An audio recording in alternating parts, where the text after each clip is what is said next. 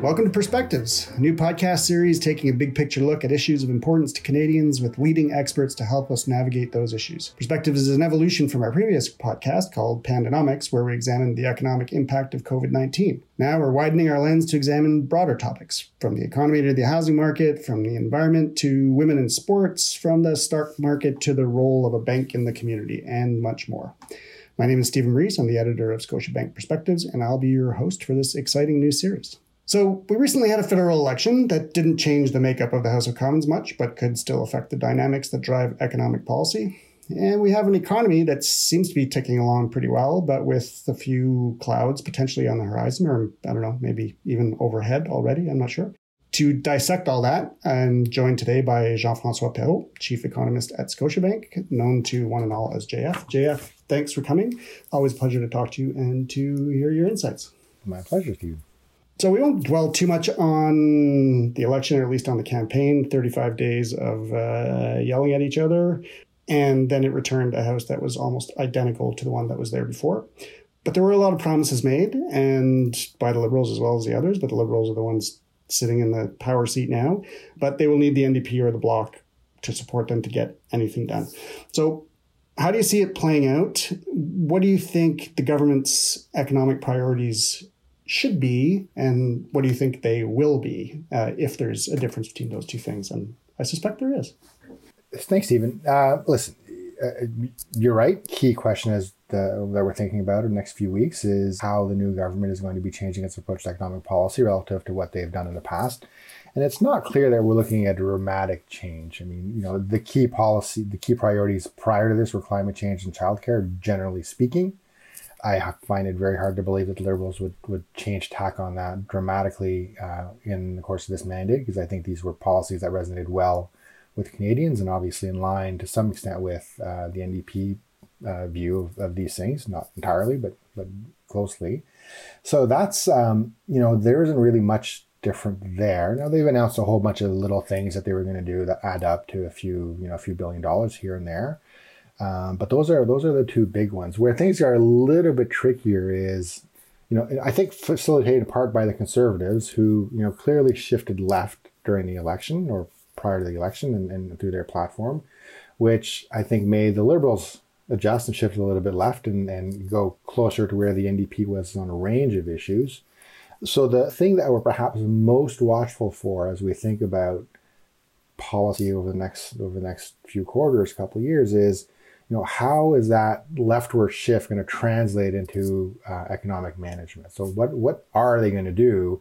Are they going to ride this wave? Are they going to think about doing things a little bit differently? Are they going to have to, uh, you know, uh, piggyback on NDP policies more aggressively than they have in the past, or is the NDP going to have more influence over how uh, the Liberal government takes things forward? That's almost certainly to be true, and we have elements of that, you know, already, if you want, in, in the context of the campaign, which is um, you know, to the extent that this is potentially meaningful from a broader perspective, you know, their approach, for instance, to the taxation of banks and insurance companies, where they've decided to raise corporate tax rates from 15 to 18 percent on, on banks and insurance uh, companies. Um, that, you know, obviously was, I think, a reasonably popular uh, move for them to make. I mean, I don't think it makes a whole lot of economic sense, uh, but it was something they decided to do. And, and whether this is you know, the first in a series of eventual moves along the kind of the taxation front, effectively making Canada a little bit less competitive, uh, effectively creating uncertainty in the business world and in the investment world. Um, that to me is is is is likely to be the certainly the thing that we're going to be most watchful for. Uh, most thing we'll be most watchful for, and not you know from the perspective of kind of a commercial banker looking at higher taxes, but you know what signal is this sending to investors? What signal is this sending about the direction of economic policy? And and so far, it's it's a signal that's that's more worrisome uh, relative to what they had on the table pre pre election. Right. And there's likely to be that some additional pressure from the NDP, which is campaign hard on sort of a tax the rich platform.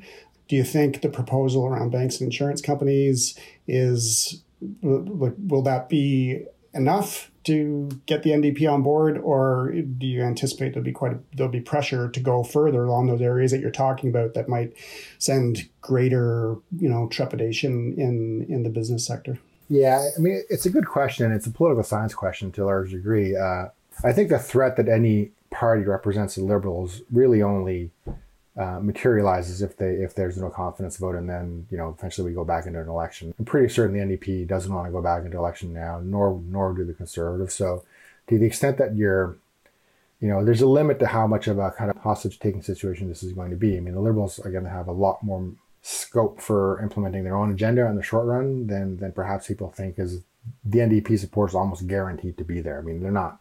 Nobody's going to try and trigger another election because, it, especially the NDP, actually probably can't even afford it now. So, or the Bloc as well. The Bloc is all over. Or the Bloc, yeah, yeah, So- yeah, yeah, yeah, Yeah, sure. So you need just just need the one of them on some of the other platform elements. So around housing in particular, huge issue during the pandemic and ongoing issue. What do you think of their ideas around housing, and are they implementable? Will they will they have the kind of impact that that they would hope for? So I mean, one of the one of the great things about the election was a much better dialogue and uh, acknowledgement that there some, there there really needs to be something done on housing supply. So all the parties had stuff on you know ways to make housing more affordable, and all of them had approaches to increase the number of essentially homes in Canada for for for people to live in. Now the balance of those measures, I think, was by and large tilted to measures that are designed to increase affordability. So things like savings or down payments or reducing the cost of mortgage insurance and a few other things, which those are definitely without any any question going to raise demand. If you make things more affordable, as laudable as an objective as that is, it's going to raise demand.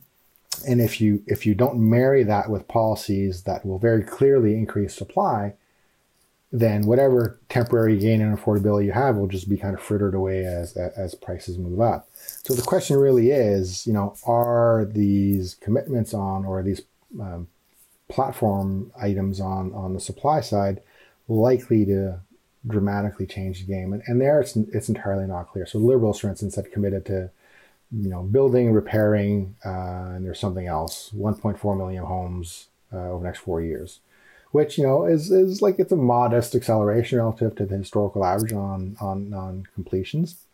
I mean that would be some progress, uh, but you know they don't they don't control the housing supply. The housing supply is controlled at the municipal level, so they've got a policy or their intent I think is to run with some incentives to encourage municipalities to approve more rapidly, to permit development to uh, increase at a pace that's more in line with demand and, and demographic requirements but it's entirely unclear that those incentives are actually going to translate into into into more units.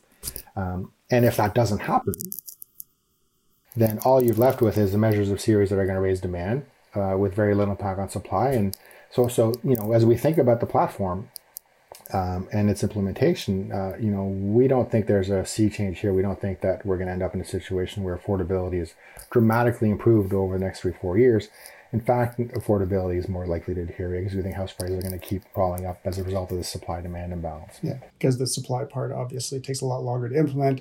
Plus, you know, as we've talked about it before, it, with levels of immigration likely to increase also over the course of the next year or two, you know, more competition and for for that housing and then driving driving prices even higher. And then on the child on the child care issue, well, you know, uh, Scotiabank has been very much in support of more availability of childcare, affordable childcare.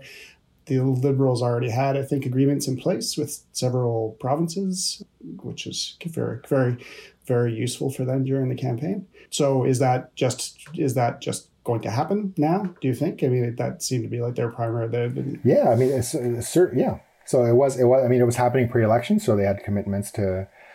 Uh, dramatically lower the cost of childcare with uh, you know some kind of version of a national childcare program pre-election. Um, it seems clear there's going to be a deal with uh, New Brunswick and Ontario shortly. So you know probably nine of the ten provinces will have a deal with the federal government within a short little while. Um, that deal effectively represents a tremendous amount of funding going into childcare and across across all the provinces that are signed. Um, hopefully that creates new spaces. Hopefully that does reduce, effectively reduce the cost of childcare for a significant proportion of families, not all families, because there still is a shortage of childcare spaces. Um, and that that I think is very very meaningful. Um, you know, you can debate as to whether you know providing funding for government provincial governments to roll out their own plan versus you know providing tax incentives for individuals to take care of their own daycare. I mean, we'd probably favor a combination of both. But whatever's happening on the child care side now is is um, you know dramatically better, will be dramatically better than what was available a year ago, and that I think is is huge huge progress. Okay, so though th- those are two of the significant things that the Liberals are likely to act on quickly. I want to tie it back to you know your own sort of outlooks that you've done, the projections on on GDP and growth over uh, the balance of this year and into next year, which you've scaled back somewhat. Just to tie the two things together, are where Canada suffered from a, a, productivity problem, a you know very modest levels of growth problem, you know over the last several years. So it's going to be uh, you can correct me on the numbers, but around six percent this year. But I think you're projecting back to like three percent, which is you know.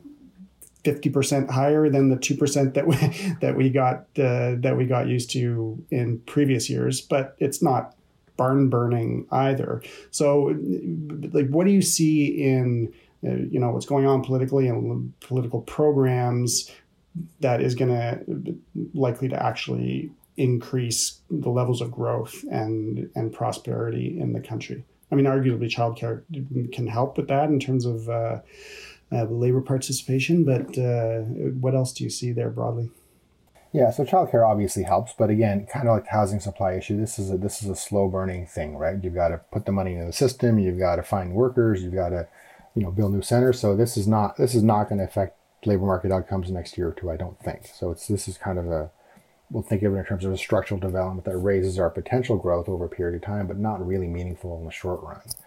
Um, but you know, coming back to the one of the key electoral issues, uh, you know, cost of living is kind of front and center. So we talked about it in the housing context, but there's a broader issue with respect to inflation in the country that is shared across the world. So Canada is by no means unique in that perspective, and that's where the intersection with the outlook I think is pretty clear.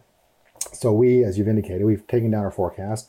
We had six percent earlier, uh, well, pre-election. We're down to you know slightly below five for 2021 we're in the three and a half percent range for next year and about three percent for 2022. So for this year next, it's a pretty significant scaling down of growth. Uh, and the result is, and that largely, I mean, all it exclusively comes from um, a recognition that the supply bottlenecks that we're experiencing here and the Americans are experiencing and other countries are experiencing are having a more binding constraint on growth than we'd anticipated and that's creating inflationary pressures, which is making things more expensive, which you know contributes to this to this you know political dilemma or political issue that that featured in the election election to some extent. So really, it's it's uh, you know understanding uh, how these supply uh, blockages are affecting us, um, uh, because the reality is when you look at factors that are fundamental in determining demand, so things like wages and and commodity prices and and uh, wealth and the housing market, all the things that you typically low interest rates, fiscal policy, all the things that you typically looked at to give you a sense of where the economy is going to going or will go, are extremely positive, like historically positive. So um, there is no issue on the demand side. It's really you know can we produce enough stuff to meet the needs of Canadians or to meet the needs of Americans, to meet the needs of Europeans or, or whatever whatever you may have. And and so as a result you've got you you we're marking things down because you know no matter where we look so if you look for instance in the shipping industry there are you know uh, record levels of ships waiting to be offloaded in ports around the world. Um, you know there's a shortage of containers shipping costs are extremely like historical highs um, shortage all kinds of materials going from steel to aluminum to oil to some extent to other commodity prices to other commodities shortage of truckers in North America, shortage of truckers in Europe, um, shortage of chips. And that's all because demand is really, really strong, and we're just the production system hasn't quite been able to catch up with that yet. And and um, so you've got the speed limit uh, that is clearly holding things back to some extent, but that's temporary because as as because demand is as strong as it is, you know, as we manage to ramp up chip production, as we manage to increase, you know, the rate at which we offload boats at various ports as we, um, you know, find ways around the supply bottlenecks. It just means that we'll be able to maintain the recovery for, for quite a period of time because you're effectively creating pent up demand. And pent up demand is, is, you know, those are powerful, powerful, powerful drivers of, of economic activity once you're able to, to unleash that. And we're, and we're clearly creating that in a number of industries across the world. Right. Uh, who would ever have imagined that supply chains would be the uh, sexy economic issue of the day? Seriously. But, uh, so, but but what you're actually saying then is that even though you know it's it's cast as a problem, and it is a problem for you know car dealerships that don't have cars to sell, and you know, clearly it's an issue. Uh, you're saying the upside to that is that it sort of because it creates pent up growth over a longer period of time that that the recovery gets spread out and has beneficial effects over a longer period of time instead of a shorter period. Yeah, I mean that's that's that's part of our thesis. I mean, you know, otherwise we'd have kind of growth of six or seven percent this year, you know, in the 3% range next year, and then maybe below 3% in 2023. So now we've got something that's more broadly spread out. Um, you know, obviously, firms want to sell as much as they possibly can at any point in time. So, I mean, it is a frustrating development, and, and we would rather have growth stronger up front and kind of manage the consequences of lower growth going out the out the door or later on in the recovery.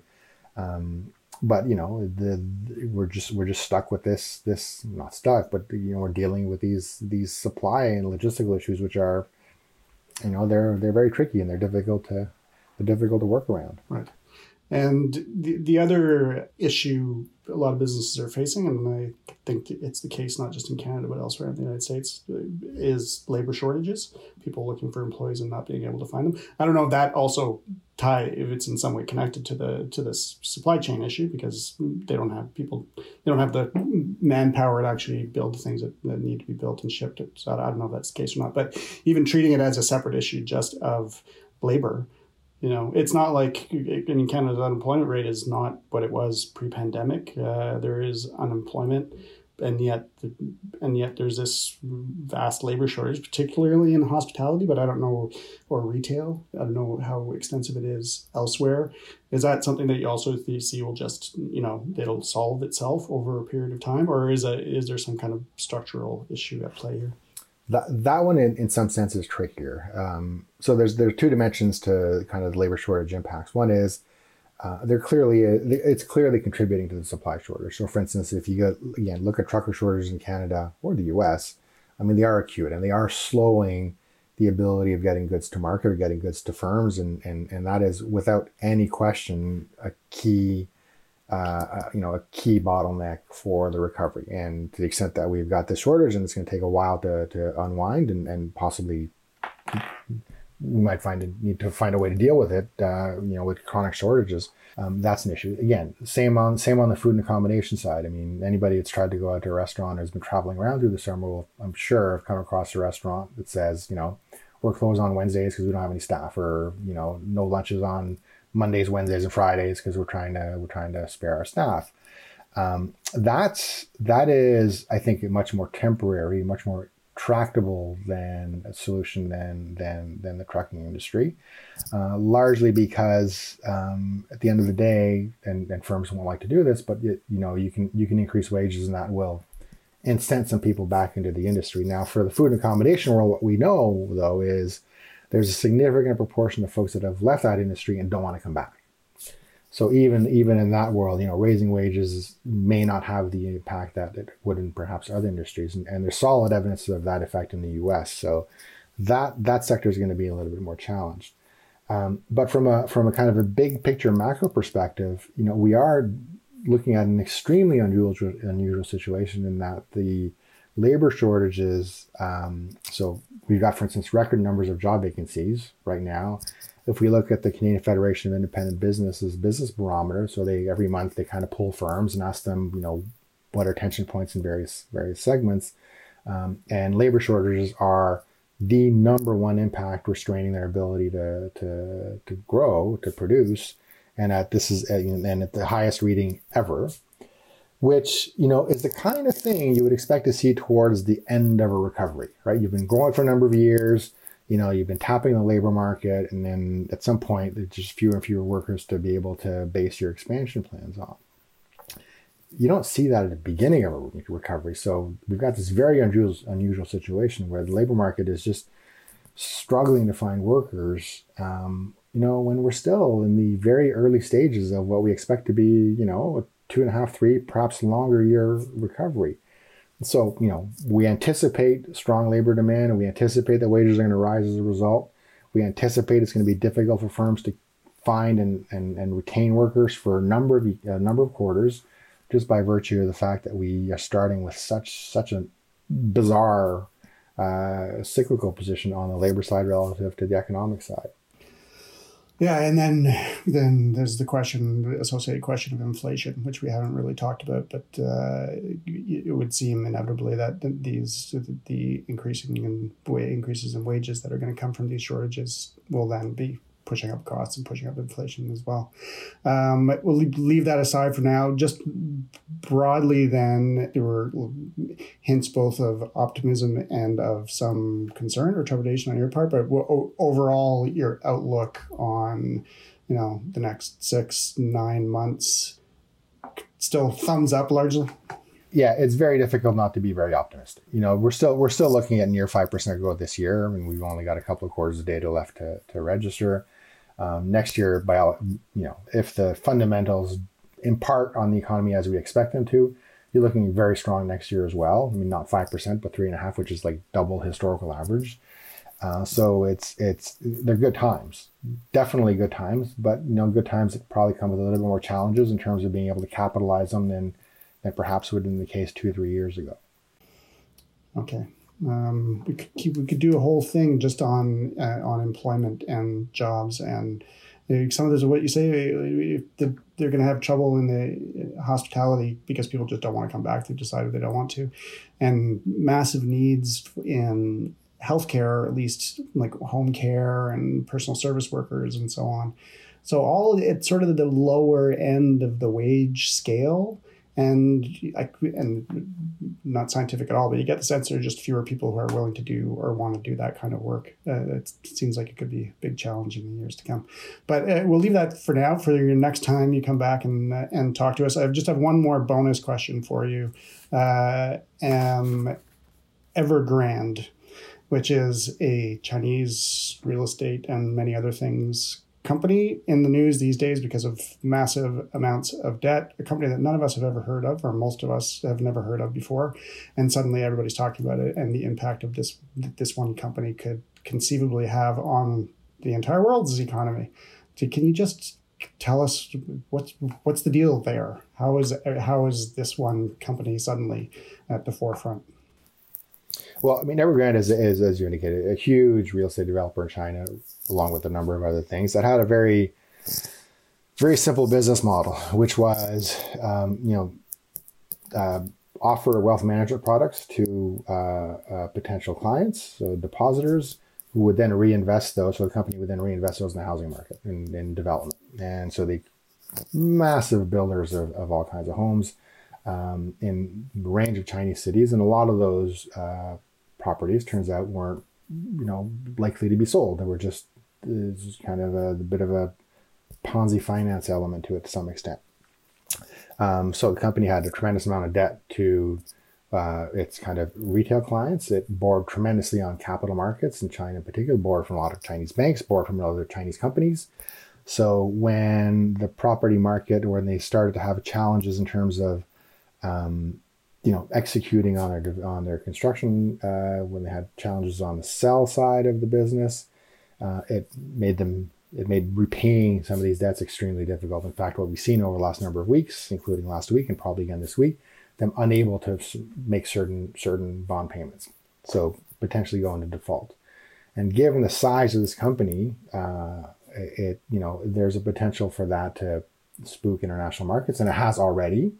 Um, and and create a little bit of trauma going forward. Now, the thing to keep in mind though is, I mean, this still is occurring within China, um, so it it speaks to you know, potential vulnerabilities in the Chinese economy, and China is the second largest economy in the world. So if something bad happens there, then it reduces Chinese growth and it reduces growth elsewhere in the world. So that's not a good thing.